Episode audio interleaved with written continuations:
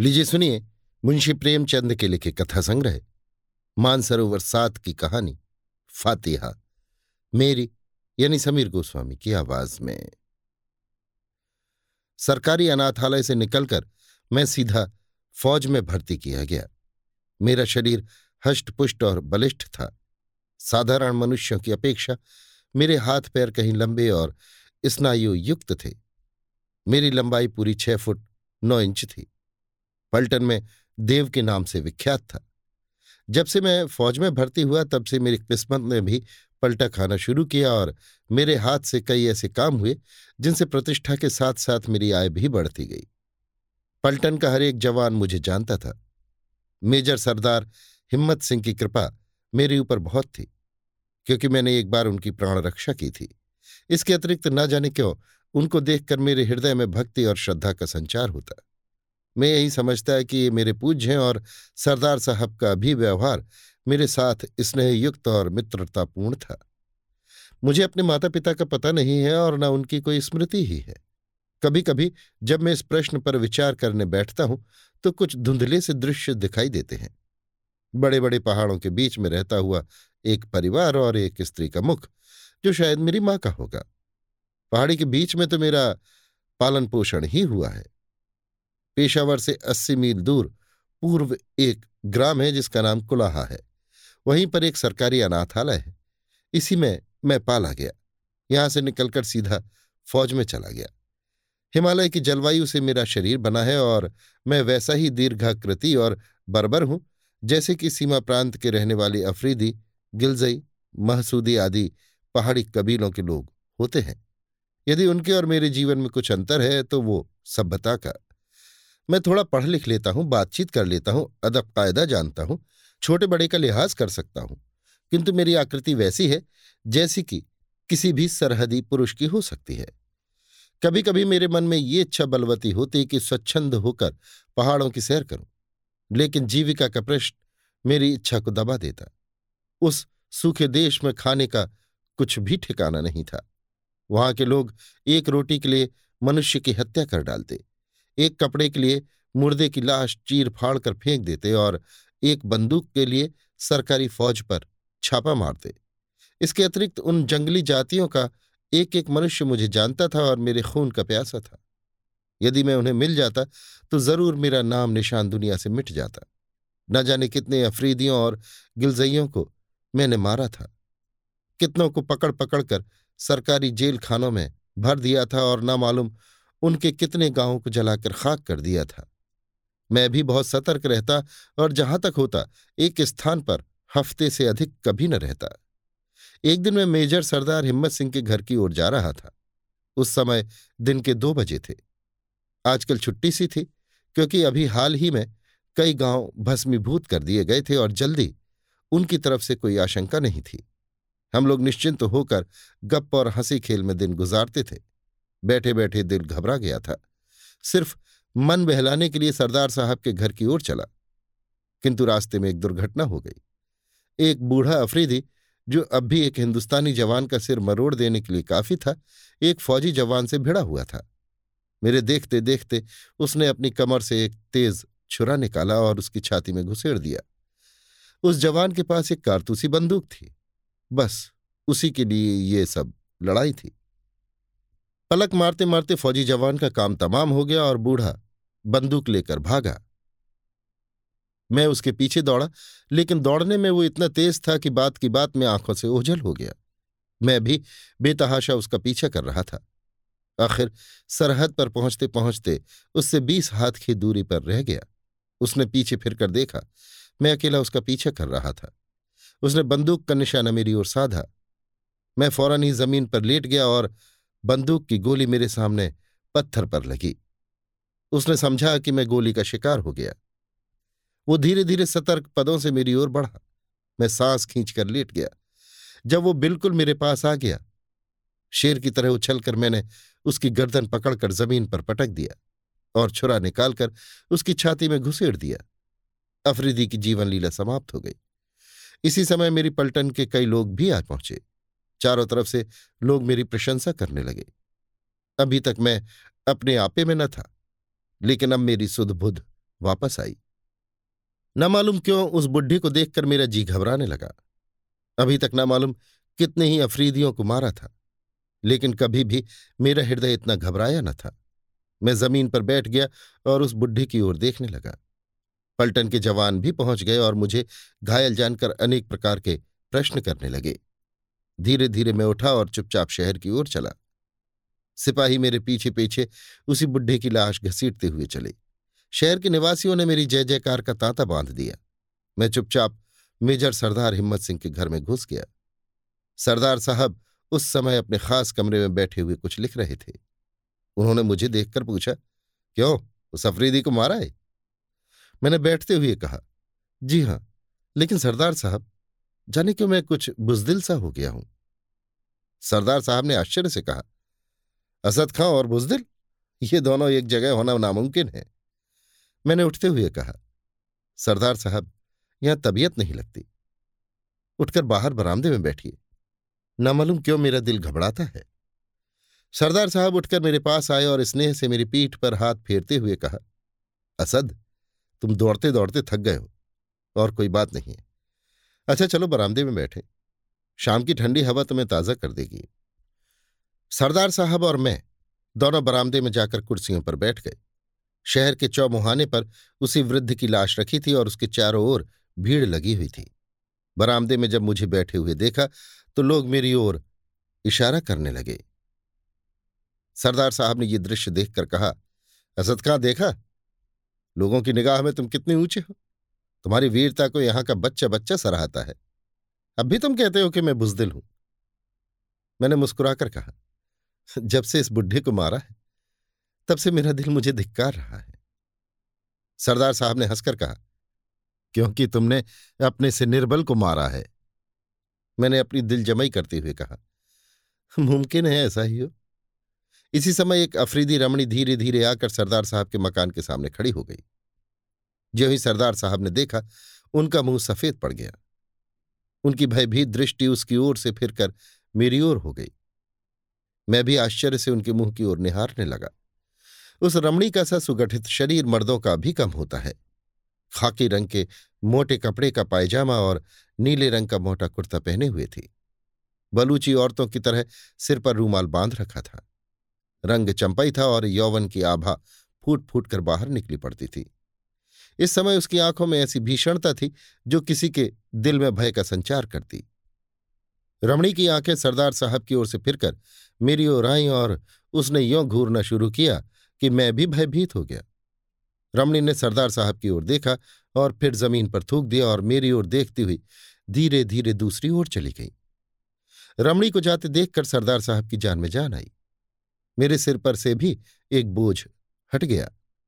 मैंने सरदार साहब से पूछा क्यों क्या आप इसे जानते हैं? सरदार साहब ने एक गहरी ठंडी सांस लेकर कहा, हाँ, बखूबी। एक समय था जब ये मुझ पर जान देती थी और वास्तव में अपनी जान पर खेल कर मेरी रक्षा भी की थी। लेकिन अब इसको मेरी सूरत से नफरत है। इसी ने मेरी स्त्री की हत्या की है। इसे जब कभी देखता हूँ, मेरे होश हवास काफूर हो जाते हैं और वही दृश्य मेरी आँखों के सामने नाचने लगता है। मैंने भय विवल स्वर में पूछा। सरदार साहब, उसने मेरी ओर भी तो बड़ी भयानक दृष्टि से देखा था। नामालूम क्यों, मेरे भी रोए खड़े हो गए थे।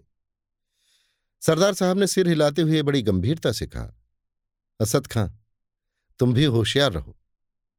शायद इस बूढ़े अफरीदी से इसका संपर्क है। मुमकिन है ये उसका भाई या बाप हो। तुम्हारी ओर उसका देखना कोई मानी रखता है। बड़ी भयानक स्त्री है। सरदार साहब की बात सुनकर मेरी नस नस काँप उठी। मैंने बातों का सिलसिला दूसरी ओर फेरते हुए कहा, सरदार साहब, आप इसको पुलिस के हवाले क्यों नहीं कर देते? इसको फांसी हो जाएगी। सरदार साहब ने कहा, भाई असद खां, इसने मेरे प्राण बचाए थे और शायद अब भी मुझे चाहती है। इसकी कथा बहुत लंबी है, कभी अवकाश मिला तो कहूँगा। सरदार की बातों से मुझे भी कुतूहल हो रहा था। मैंने उनसे ये वृत्तांत सुनाने के लिए आग्रह करना शुरू किया।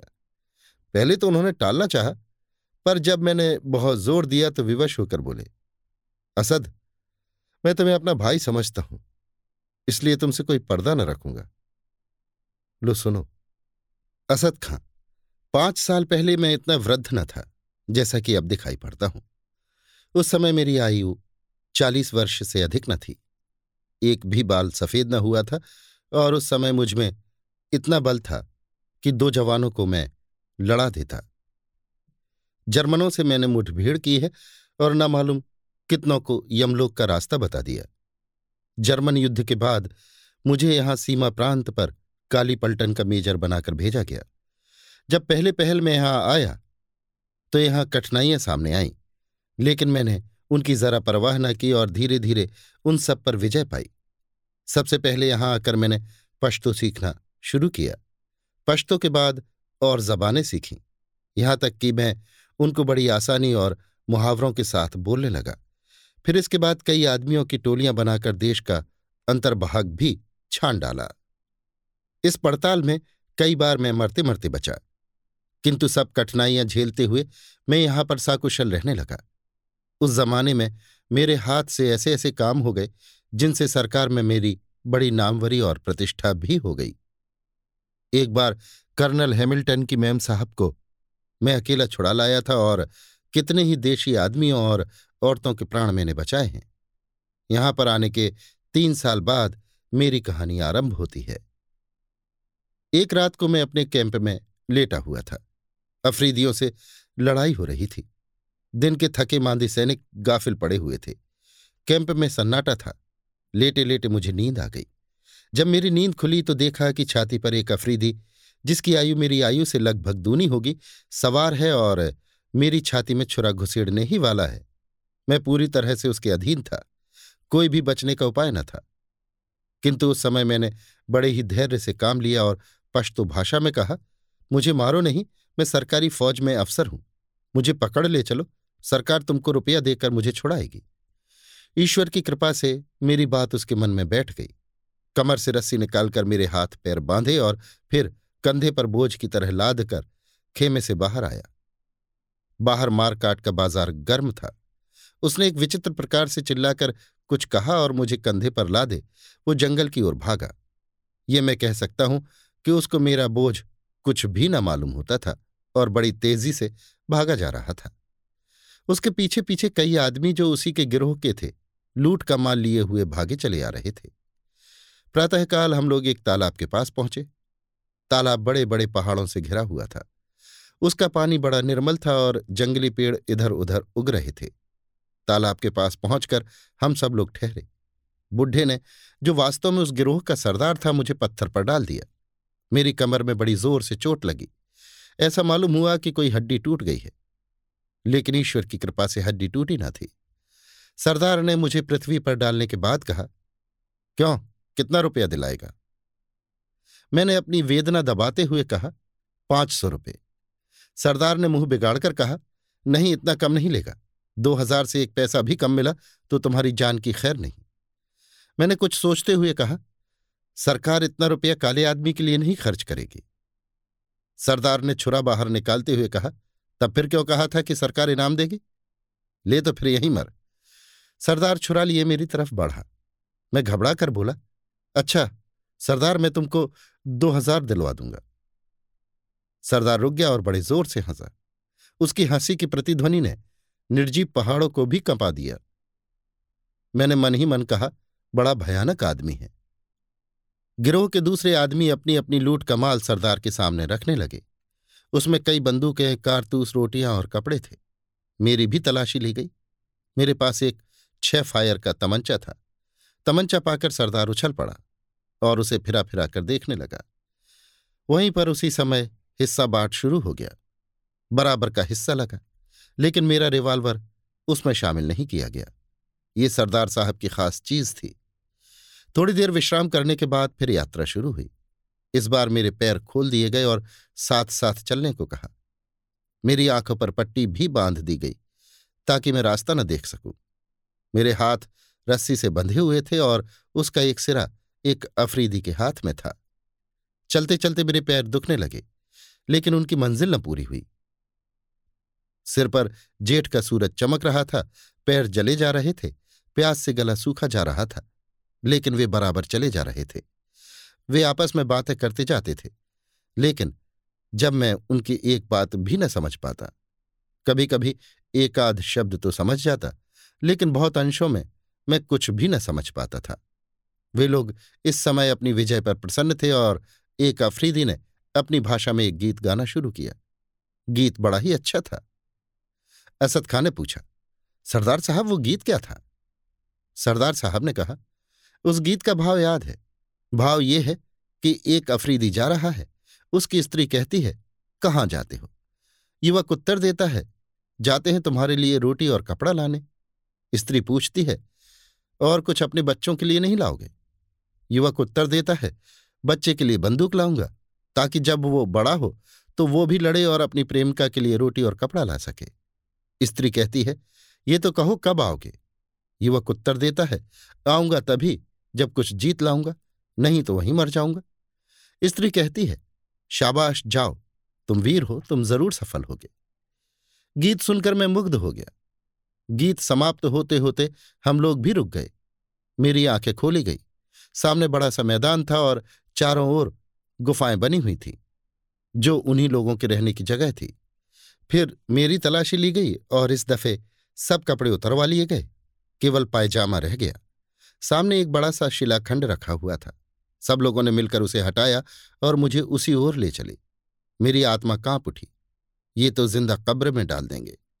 मैंने बड़ी ही वेदनापूर्ण दृष्टि से सरदार की ओर देखकर कहा, सरदार सरकार तुम्हें रुपया देगी, मुझे मारो नहीं।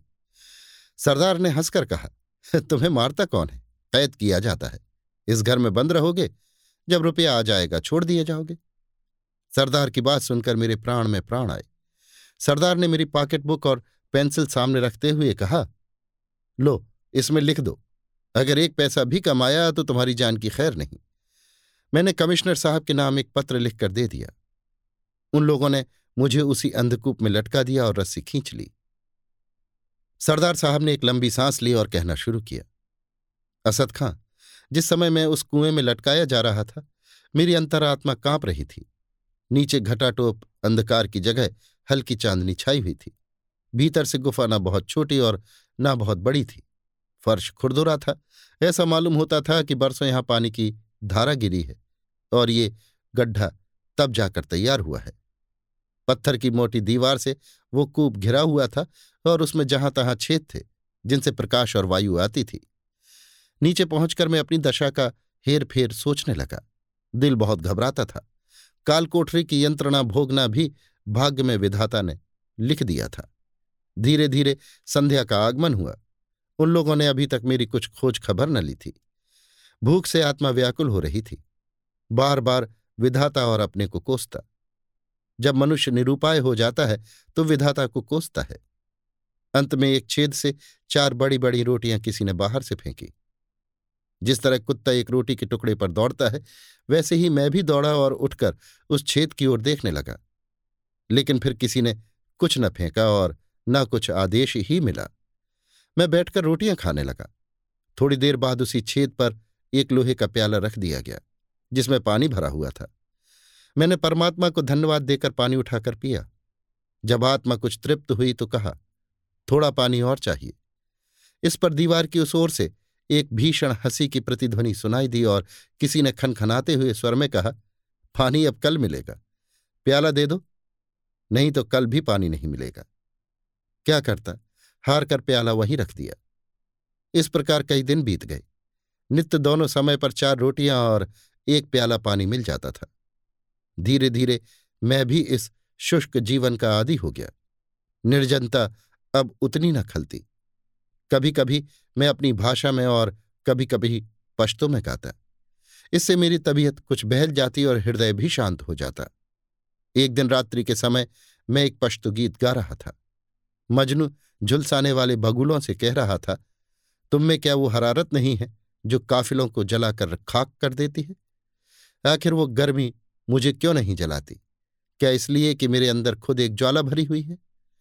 देखो, जब लैला ढूंढती हुई यहाँ आवे तो मेरा शरीर बालू से ढक देना, नहीं तो शीशे की तरह लैला का हृदय टूट जाएगा। मैंने गाना बंद कर दिया। उसी समय छेद से किसी ने कहा कैदी फिर तो गाओ। मैं चौंक पड़ा। बड़ी खुशी भी हुई, कुछ आश्चर्य भी। पूछा, तुम कौन हो? उसी छेद से उत्तर मिला। मैं हूँ तूरिया, सरदार की लड़की। मैंने पूछा, क्या तुमको ये गाना पसंद है? तूरिया ने उत्तर दिया हाँ कैदी। गाओ, मैं फिर सुनना चाहती हूँ। मैं हर्ष से गाने लगा। गीत समाप्त होने पर तूरिया ने कहा, तुम रोज यही गीत मुझे सुनाया करो। इसके बदले में मैं तुमको और रोटियाँ और पानी दूँगी। तूरिया चली गई। इसके बाद मैं सदा रात के समय वही गीत गाता और तूरिया सदा दीवार के पास आकर सुनती। मेरे मनोरंजन का एक मार्ग और निकल आया। धीरे धीरे एक मास बीत गया, पर किसी ने अभी तक मेरे छुड़ाने के लिए रुपया न भेजा। ज्यो ज्यो दिन बीतते जाते, मैं अपने जीवन से निराश होता जाता। ठीक एक महीने बाद सरदार ने आकर कहा, कैदी, अगर कल तक रुपया न आएगा तो तुम मार डाले जाओगे। मैं अब रोटियाँ नहीं खिला सकता। मुझे जीवन की कुछ आशा न रही। उस दिन न मुझसे खाया गया और न कुछ पिया ही गया। रात हुई, फिर रोटियाँ फेंक दी गई, लेकिन खाने की इच्छा नहीं हुई। निश्चित समय पर तूरिया ने आकर कहा, कैदी, गाना गाओ। उस दिन मुझे कुछ अच्छा न लगता था, मैं चुप रहा। तूरिया ने फिर कहा, कैदी, क्या सो गया? मैंने बड़े ही मलिन स्वर में कहा, नहीं, आज सोकर क्या करूँ? कल सोऊँगा कि फिर जागना न पड़ेगा। तूरिया ने प्रश्न किया, क्यों क्या सरकार रुपया न भेजेगी? मैंने उत्तर दिया, भेजेगी तो लेकिन कल तो मैं मार डाला जाऊँगा। मेरे मरने के बाद रुपया भी आया तो मेरे किस काम का? तूरिया ने सांत्वनापूर्ण स्वर में कहा अच्छा तुम गाओ, मैं कल तुम्हें मरने न दूँगी। मैंने गाना शुरू किया। जाते समय तूरिया ने पूछा, कैदी, तुम कटघरे में रहना पसंद करते हो? मैंने सहर्ष उत्तर दिया, हाँ, किसी तरह इस नरक से छुटकारा मिले। तूरिया ने कहा अच्छा कल मैं अब्बा से कहूँगी। दूसरे ही दिन मुझे अंधकूप से बाहर निकाला गया। मेरे दोनों पैर दो मोटे शहतीरों के छेदों में बंद कर दिए गए और वो काठ की ही कीलों से प्राकृतिक गड्ढों में कस दिए गए। सरदार ने मेरे पास आकर कहा, कैदी, पंद्रह दिन की अवधि और दी जाती है। इसके बाद तुम्हारी गर्दन तन से अलग कर दी जाएगी। आज दूसरा खत अपने घर को लिखो। अगर ईद तक रुपया न आया तो तुम्ही को हलाल किया जाएगा। मैंने दूसरा पत्र लिखकर दे दिया। सरदार के जाने के बाद तूरिया आई। ये वही रमणी थी जो अभी गई है। यही उस सरदार की लड़की थी। वही मेरा गाना सुनती थी और इसी ने सिफारिश करके मेरी जान बचाई थी। तूरिया आकर मुझे देखने लगी। मैं भी उसकी ओर देखने लगा। तूरिया ने पूछा, कैदी, घर में तुम्हारे कौन कौन है? मैंने बड़े ही कातर स्वर में कहा, दो छोटे छोटे बालक और कोई नहीं। मुझे मालूम था कि अफरीदी बच्चों को बहुत प्यार करते हैं। तूर्या ने पूछा, उनकी माँ नहीं है? मैंने केवल दया उपजाने के लिए कहा, नहीं, उनकी माँ मर गई है। वे अकेले हैं। मालूम नहीं जीते हैं या मर गए, क्योंकि मेरे सिवाय उनकी देखरेख करने वाला और कोई न था। कहते कहते मेरी आँखों में आँसू भर आए। तूरिया की भी आँखें सूखी न रहीं। तूरिया ने अपना आवेग संभालते हुए कहा तो तुम्हारे कोई नहीं है? बच्चे अकेले हैं? वे बहुत रोते होंगे? मैंने मन ही मन प्रसन्न होते हुए कहा, हाँ, रोते ज़रूर होंगे। कौन जानता है शायद मर भी गए हों? तूरिया ने बात काट कर कहा, नहीं, अभी मरे ना होंगे। अच्छा तुम रहते कहाँ हो? मैं जाकर पता लगाऊँगी मैंने अपने घर का पता बता दिया। उसने कहा, उस जगह तो मैं कई बार हो आई हूँ। बाज़ार से सौदा लाने में अक्सर जाती हूँ। अब जाऊँगी तो तुम्हारे बच्चों की भी खबर ले आऊँगी। मैंने शंकित हृदय से पूछा, कब जाओगी? उसने कुछ सोचकर कहा, उस जुमेरात को जाऊँगी। अच्छा तुम वही गीत गाओ। मैंने आज बड़ी उमंग और उत्साह से गाना शुरू किया। मैंने आज देखा कि उसका असर तूरिया पर कैसा पड़ता है।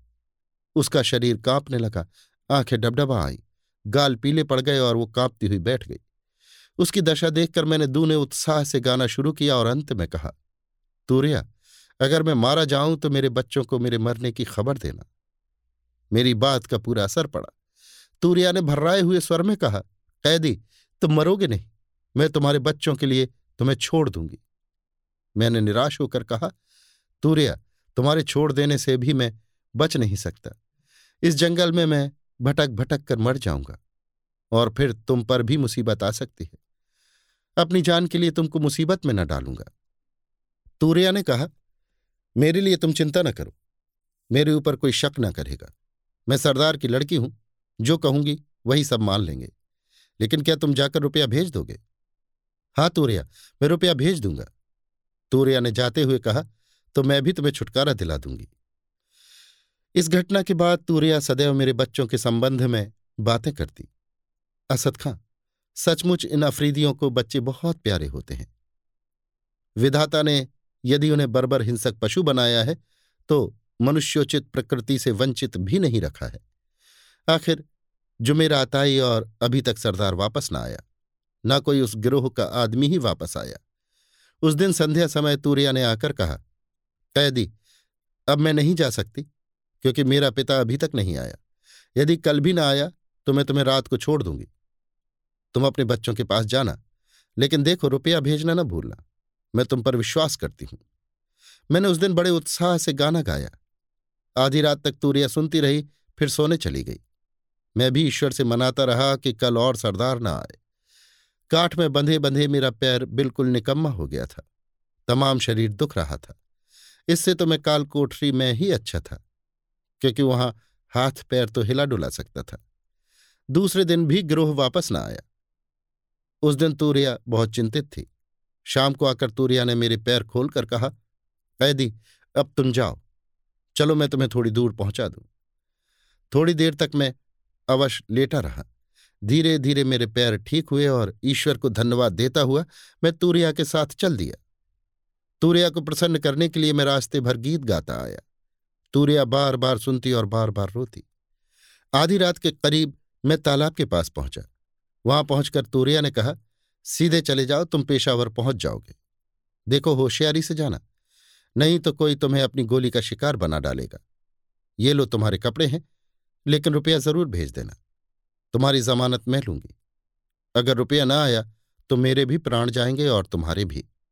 अगर रुपया आ जाएगा तो कोई भी अफरीदी तुम पर हाथ ना उठाएगा। चाहे तुम किसी को मार भी डालो। जाओ, ईश्वर तुम्हारी रक्षा करे और तुमको अपने बच्चों से मिलाए। तूरिया फिर ठहरी नहीं, गुनगुनाती हुई लौट पड़ी। रात दोपहर बीत चुकी थी, चारों ओर भयानक निस्तब्धता छाई हुई थी। केवल वायु साय साय करती हुई बह रही थी। आकाश के बीचों बीच में चंद्रमा अपनी सोलहों कलाओं से चमक रहा था। तालाब के तट पर रुकना सुरक्षित न था। मैं धीरे धीरे दक्षिण की ओर बढ़ा। बार बार चारों ओर देखता जाता था। ईश्वर की कृपा से प्रातःकाल होते होते मैं पेशावर की सरहद पर पहुँच गया। सरहद पर सिपाहियों का पहरा था। मुझे देखते ही तमाम फौज भर में हलचल मच गई। सभी लोग मुझे मरा समझे हुए थे। जीता जागता लौटा हुआ देखकर सभी प्रसन्न हो गए। कर्नल हैमिल्टन साहब भी समाचार पाकर उसी समय मिलने आए और सब हाल पूछकर कहा, मेजर साहब, मैं आपको मरा हुआ समझता था। मेरे पास तुम्हारे दो पत्र आए थे, लेकिन मुझे स्वप्न में भी विश्वास न हुआ था कि ये तुम्हारे लिखे हुए हैं। मैं तो उन्हें जाली समझता था। ईश्वर को धन्यवाद है कि तुम जीते बचकर आ गए। मैंने कर्नल साहब को धन्यवाद दिया और मन ही मन कहा काले आदमी का लिखा हुआ जाली था और कहीं अगर गोरा आदमी लिखता तो दो की कौन कहे? चार हज़ार रुपया पहुँच जाता। कितने ही गाँव जला दिए जाते और ना जाने क्या होता। मैं चुपचाप अपने घर आया। बाल बच्चों को पाकर आत्मा संतुष्ट हुई। उसी दिन एक विश्वासी अनुचर के द्वारा दो हज़ार रुपये तूरिया के पास भेज दिया। सरदार ने एक ठंडी सांस लेकर कहा, असद खां, अभी मेरी कहानी समाप्त नहीं हुई। अभी तो दुखांत भाग अवशेष ही है। यहाँ आकर मैं धीरे धीरे अपनी सब मुसीबतें भूल गया, लेकिन तूरिया को न भूल सका। तूरिया की कृपा से ही मैं अपनी स्त्री और बच्चों से मिल पाया था। यही नहीं, जीवन भी पाया था। फिर भला, मैं उसे कैसे भूल जाता? महीनों और सालों बीत गए।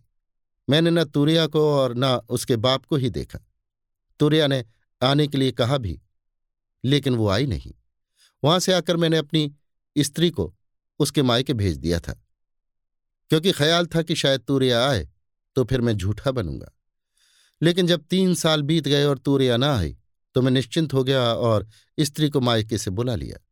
हम लोग सुखपूर्वक दिन काट रहे थे कि अचानक फिर दुर्दशा की घड़ी आई। एक दिन संध्या के समय इसी बारामदे में बैठा हुआ अपनी स्त्री से बातें कर रहा था कि किसी ने बाहर का दरवाज़ा खटखटाया। नौकर ने दरवाज़ा खोल दिया और बेधड़क जीना चढ़ती हुई एक काबली औरत ऊपर चली आई। उसने बरामदे में आकर विशुद्ध पश्तो भाषा में पूछा, सरदार साहब कहाँ हैं? मैंने कमरे के भीतर आकर पूछा, तुम कौन हो? क्या चाहती हो? उस स्त्री ने कुछ मूँगे निकालते हुए कहा, ये मूँगे मैं बेचने के लिए आई हूँ, खरीदिएगा? ये कहकर उसने बड़े बड़े मूँगे निकालकर मेज पर रख दिए। मेरी स्त्री भी मेरे साथ कमरे के भीतर आई थी। वो मूँगे उठाकर देखने लगी। उसी काबली स्त्री ने पूछा, सरदार साहब, ये कौन है आपकी? मैंने उत्तर दिया मेरी स्त्री है और कौन है? काबली स्त्री ने कहा, आपकी स्त्री तो मर चुकी थी। क्या आपने दूसरा विवाह किया है? मैंने रोषपूर्ण स्वर में कहा, चुप बेवकूफ़ कहीं की, तू मर गई होगी। मेरी स्त्री पश्तो नहीं जानती थी। वो तन्मय होकर मूँगे देख रही थी। किंतु मेरी बात सुनकर न मालूम क्यों काबली औरत की आँखें चमकने लगी। उसने बड़े ही तीव्र स्वर में कहा, हाँ, बेवकूफ़ ना होती तो तुम्हें छोड़ कैसे देती? दोजक ही पिल्ले मुझसे झूठ बोला। ले, अगर तेरी स्त्री ना मरी थी तो अब मर गई। कहते कहते शेरनी की तरह लपक कर उसने एक तेज छुरा मेरी स्त्री की छाती में घुसेड़ दिया। मैं उसे रोकने के लिए आगे बढ़ा, लेकिन वो कूद कर आँगन में चली गई और बोली, अब पहचान ले, मैं तूरिया हूँ। मैं आज तेरे घर में रहने के लिए आई थी। मैं तुझसे विवाह करती और तेरी होकर रहती। तेरे लिए मैंने बाप, घर सब कुछ छोड़ दिया था। लेकिन तू झूठा है, मक्कार है। तू अब अपनी बीवी के नाम को रो मैं आज से तेरे नाम को रोंगी ये कहकर वो तेज़ी से नीचे चली गई। अब मैं अपनी स्त्री के पास पहुँचा। छुरा ठीक हृदय में लगा था। एक ही वार ने उसका काम तमाम कर दिया। डॉक्टर बुलवाया, लेकिन वो मर चुकी थी। कहते कहते सरदार साहब की आँखों में आँसू भर आए। उन्होंने अपनी भीगी हुई आँखों को पहुंचकर कहा, असद खां, मुझे स्वप्न में भी अनुमान न था कि तोरिया इतनी पिशाच हृदय हो सकेगी। अगर मैं पहले उसे पहचान लेता तो ये आफत न आने पाती। लेकिन कमरे में अंधकार था, और इसके अतिरिक्त मैं उसकी ओर से निराश हो चुका था। तब से फिर कभी तूरिया नहीं आई। अब जब कभी मुझे देखती है तो मेरी ओर देखकर नागिन की भांति फुपकारती हुई चली जाती है। इसे देखकर मेरा हृदय कांपने लगता है और मैं अवश हो जाता हूँ। कई बार कोशिश की, मैं इसे पकड़वा दूँ, लेकिन उसे देखकर मैं बिल्कुल निकम्मा हो जाता हूँ। हाथ पैर बेकाबू हो जाते हैं। मेरी सारी वीरता हवा हो जाती है। यही नहीं, तूरिया का मुँह अब भी मेरे ऊपर है। मेरे बच्चों को हमेशा वो कोई ना कोई बहुमूल्य चीज़ दे जाती है। जिस दिन बच्चे उसे नहीं मिलते, दरवाजे के भीतर फेंक जाती है। उनमें एक कागज़ का टुकड़ा बंधा होता है, जिसमें लिखा रहता है, सरदार साहब के बच्चों के लिए। मैं अभी तक इस स्त्री को नहीं समझ पाया। जितना ही समझने का यत्न करता हूँ उतनी ही याद कठिन होती जाती है। नहीं समझ में आता कि ये मानवी है या राक्षसी। इसी समय सरदार साहब के लड़के ने आकर कहा, देखिए, वही औरत ये सोने का ताबीज दे गई है। सरदार ने मेरी ओर देखकर कहा, देखा असद खां, मैं तुमसे कहता ना था। देखो, आज भी ये ताबीज दे गई। ना मालूम कितने ही ताबीज और कितनी ही दूसरी चीज़ें अर्जुन और निहाल को दे गई होगी। कहता हूँ कि तूरिया बड़ी ही विचित्र स्त्री है। सरदार साहब से विदा होकर मैं घर चला। चौरास्ते से बुढ़े की लाश हटा दी गई थी, पर वहाँ पहुंचकर मेरे रोए खड़े हो गए। मैं आप ही आप एक मिनट वहाँ खड़ा हो गया। सहसा पीछे देखा, छाया की भांति एक स्त्री मेरे पीछे पीछे चली आ रही थी। मुझे खड़ा देखकर वो स्त्री रुक गई और एक दुकान में कुछ खरीदने लगी। मैंने अपने हृदय से प्रश्न किया, क्या वो तूरिया है? हृदय ने उत्तर दिया, हाँ, शायद वही है। तूरिया मेरा पीछा क्यों कर रही है? ये सोचता हुआ मैं घर पहुँचा और खाना खाकर लेटा। पर आज की घटनाओं का मुझ पर ऐसा असर पड़ा था कि किसी तरह भी नींद न आती थी। जितना ही मैं सोने का यत्न करता, उतनी ही नींद मुझसे दूर भागती। फौजी घड़ियाल ने बारह बजाए। एक बजाया, दो बजाए। लेकिन मुझे नींद न थी। मैं करवटें बदलता हुआ सोने का उपक्रम कर रहा था। इसी उधेड़बुन में कब नींद ने मुझे धर दबाया, जरा भी याद नहीं।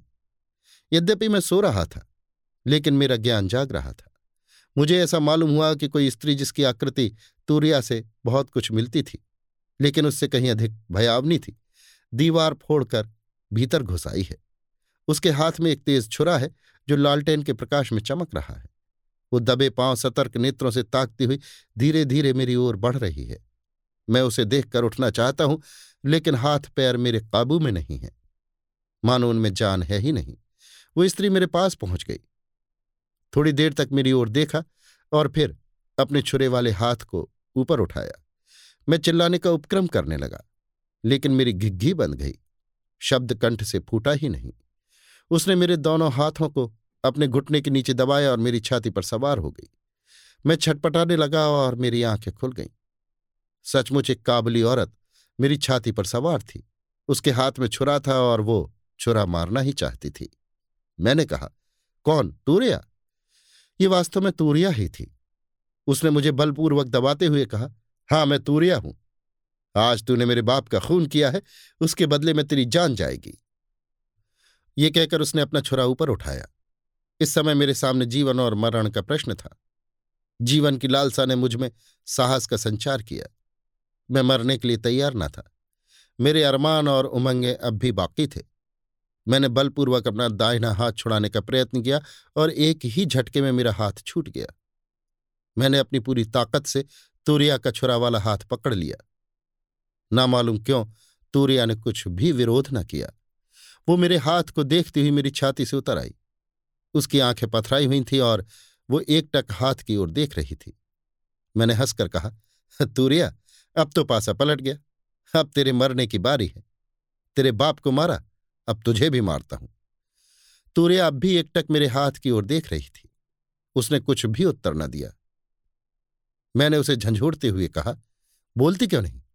अब तो तेरी जान मेरी मुट्ठी में है। तूरिया का मुँह टूटा। उसने बड़े गंभीर और दृढ़ कंठ से कहा, तू मेरा भाई है। तूने अपने बाप को मारा है आज। तूरिया की बात सुनकर मुझे उस अवसर पर भी हँसी आ गई। मैंने हँसते हुए कहा अफरीदी मक्कार भी होते हैं, ये आज ही मुझे मालूम हुआ। तूरिया ने शांत स्वर में कहा, तू मेरा खोया हुआ बड़ा भाई नाजिर है। वो जो तेरे हाथ में निशान है, वही बतला रहा है कि तू मेरा खोया हुआ भाई है। बचपन से ही मेरे हाथ में एक सांप गुदा हुआ था, और यही मेरी पहचान फौजी रजिस्टर में भी लिखी हुई थी। मैंने हंसकर कहा, तूरिया, तू मुझे भुलावा नहीं दे सकती। मैं अब तुझे किसी तरह न छोड़ूँगा। तूरिया ने अपने हाथ से छुरा फेंक कर कहा, सचमुच तू मेरा भाई है। अगर तुझे विश्वास नहीं होता तो देख, मेरे दाहिने हाथ में भी ऐसा ही सांप गुदा हुआ है। मैंने तूरिया के हाथ पर दृष्टि डाली तो वहाँ भी बिल्कुल मेरा ही जैसा सांप गुदा हुआ था। मैंने कुछ सोचते हुए कहा, तूरिया, मैं तेरा विश्वास नहीं कर सकता, ये इत्तेफाक की बात है। तूरिया ने कहा, मेरा हाथ छोड़ दे, मैं तुझ पर वार न करूँगी। अफरीदी झूठ नहीं बोलते। मैंने उसका हाथ छोड़ दिया। वो पृथ्वी पर बैठ गई और मेरी ओर देखने लगी। थोड़ी देर बाद उसने कहा अच्छा तुझे अपने माँ बाप का पता है?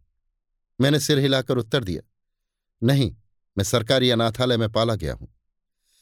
मेरी बात सुनकर तूरिया उठ खड़ी हुई और बोली, तब तू मेरा खोया हुआ बड़ा भाई नाजिर ही है। मेरे पैदा होने के एक साल पहले तू खोया था। मेरे माँ बाप तब सरकारी फौज पर छापा डालने के लिए आए थे और तू भी साथ था। मेरी माँ लड़ने में बड़ी होशियार थी। तू उनकी पीठ से बंधा हुआ था और वे लड़ रही थी। इसी समय एक गोली उनके पैर में लगी और वे गिरकर बेहोश हो गई। बस, कोई तुझे खोल ले गया। मेरी माँ को मेरा बाप अपने कंधे पर उठा लाया, लेकिन तुझे खोज न सका। बहुत तलाश की, लेकिन कहीं भी तेरा पता न लगा। अम्मा अक्सर तेरी चर्चा किया करती थी। उनके हाथ में भी निशान था। ये कहकर उसने फिर वही हाथ मुझे दिखलाया। मैं उसका और अपना सांप मिलाने लगा। वास्तव में दोनों सांप हूबहू एक से थे। बाल भर भी अंतर न था। मैं हताश सा होकर चारपाई पर गिर पड़ा। तूरिया मेरे पास बैठकर स्नेह से मेरे माथे का पसीना पहुँचने लगी। उसने कहा, नाजिर, माँ कहती थी कि तू मरा नहीं, ज़िंदा है। एक दिन ज़रूर तू हम लोगों से मिलेगा। तूरिया की बात पर अब मुझे विश्वास हो चला था। जाने कौन मेरे हृदय में बैठा हुआ कह रहा था कि तूरिया जो कहती है, ठीक है। मैंने एक लंबी सांस लेकर कहा, क्यों तूरिया? मैंने जिसे आज मारा, वो हम लोगों का बाप था। तूरिया के मुँह पर शोक का एक छोटा सा बादल घिराया उसने बड़े ही दुखपूर्ण स्वर में कहा, हाँ, नाजिर, वो अभागा हमारा बाप ही था। कौन जानता था कि वो अपने प्यारे लड़के के हाथों हलाल होगा? फिर सांत्वनापूर्ण स्वर में बोली, लेकिन नाजिर, तूने तो अनजान में ये काम किया है। बाप के मरने से मैं बिल्कुल अकेली हो गई थी, लेकिन अब तुझे पाकर बाप के रंज को भूल जाऊँगी। नाजिर, तू रंज न कर। तुझे क्या मालूम था कि कौन तेरा बाप है और कौन तेरी माँ है? देख, मैं ही तुझे मारने के लिए आई थी। तुझे मार डालती लेकिन खुदा की मेहरबानी से मैंने अपना खानदानी निशान देख लिया। खुदा की ऐसी ही मर्ज़ी थी। तूरिया से मालूम हुआ कि मेरे बाप का नाम हैदर खां था, जो अफरीदियों के एक गिरोह का सरदार था।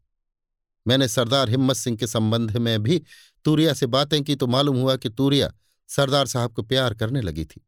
वो हमारे बाप से लड़ भिड़कर सरदार साहब से निकाह करने आई थी, लेकिन वहाँ इनकी स्त्री को पाकर वो ईर्ष्या और क्रोध से पागल हो गई और उसने उनकी स्त्री की हत्या कर डाली। काबली औरत के भेष में जाकर वो कुछ मज़ाक करना चाहती थी, लेकिन घटना चक्र से दूसरी ओर ले गया। मैंने सरदार साहब की दशा का वर्णन किया। सुनकर वो कुछ सोचती रही और फिर कहा, नहीं, वो आदमी झूठा और दगाबाज है, मैं उससे निकाह नहीं करूँगी। लेकिन तेरी खातिर अब सब भूल जाऊँगी। कल उनके बच्चों को ले आना मैं प्यार करूँगी। प्रातःकाल तूरिया को देखकर मेरा नौकर आश्चर्य करने लगा।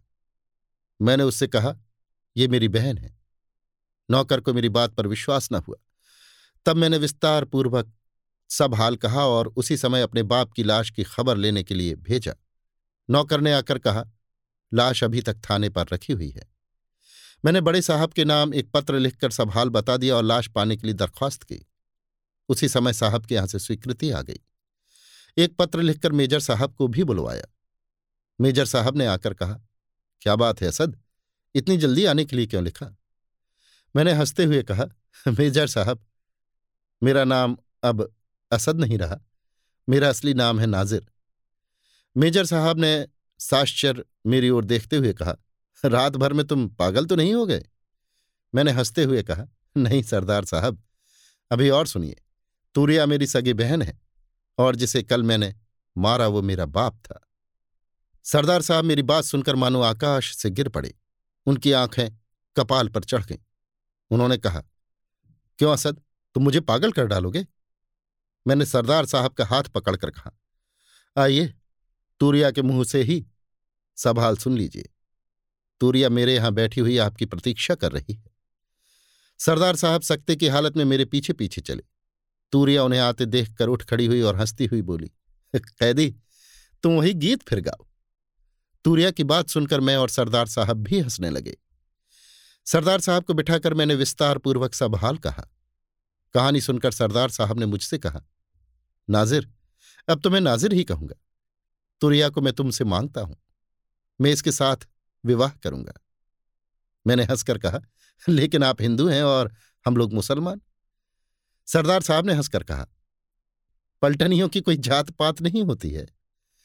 तूरिया ने उसी समय कहा, लेकिन सरदार साहब, मैं तुमसे विवाह नहीं करूँगी। हाँ, अगर तुम अपने दोनों बच्चों को मेरे पास भेज दो तो मैं उनकी माँ बन जाऊँगी। सरदार साहब हँसते हुए विदा हुए। उसी दिन शाम को हमने सरदार साहब, तूरिया और दूसरे पलटनियों के साथ जाकर अपने बाप की लाश दफनाई। सूरज डूब रहा था। धीरे धीरे अंधेरा हो रहा था और हम दोनों, तूरे और मैं, अपने बाप की कब्र पर फातिहा पढ़ रहे थे। अभी आप सुन रहे थे मुंशी प्रेमचंद के लिखे कथा संग्रह, मानसरोवर सात की कहानी, फातिहा, मेरी यानी समीर गोस्वामी की आवाज़ में।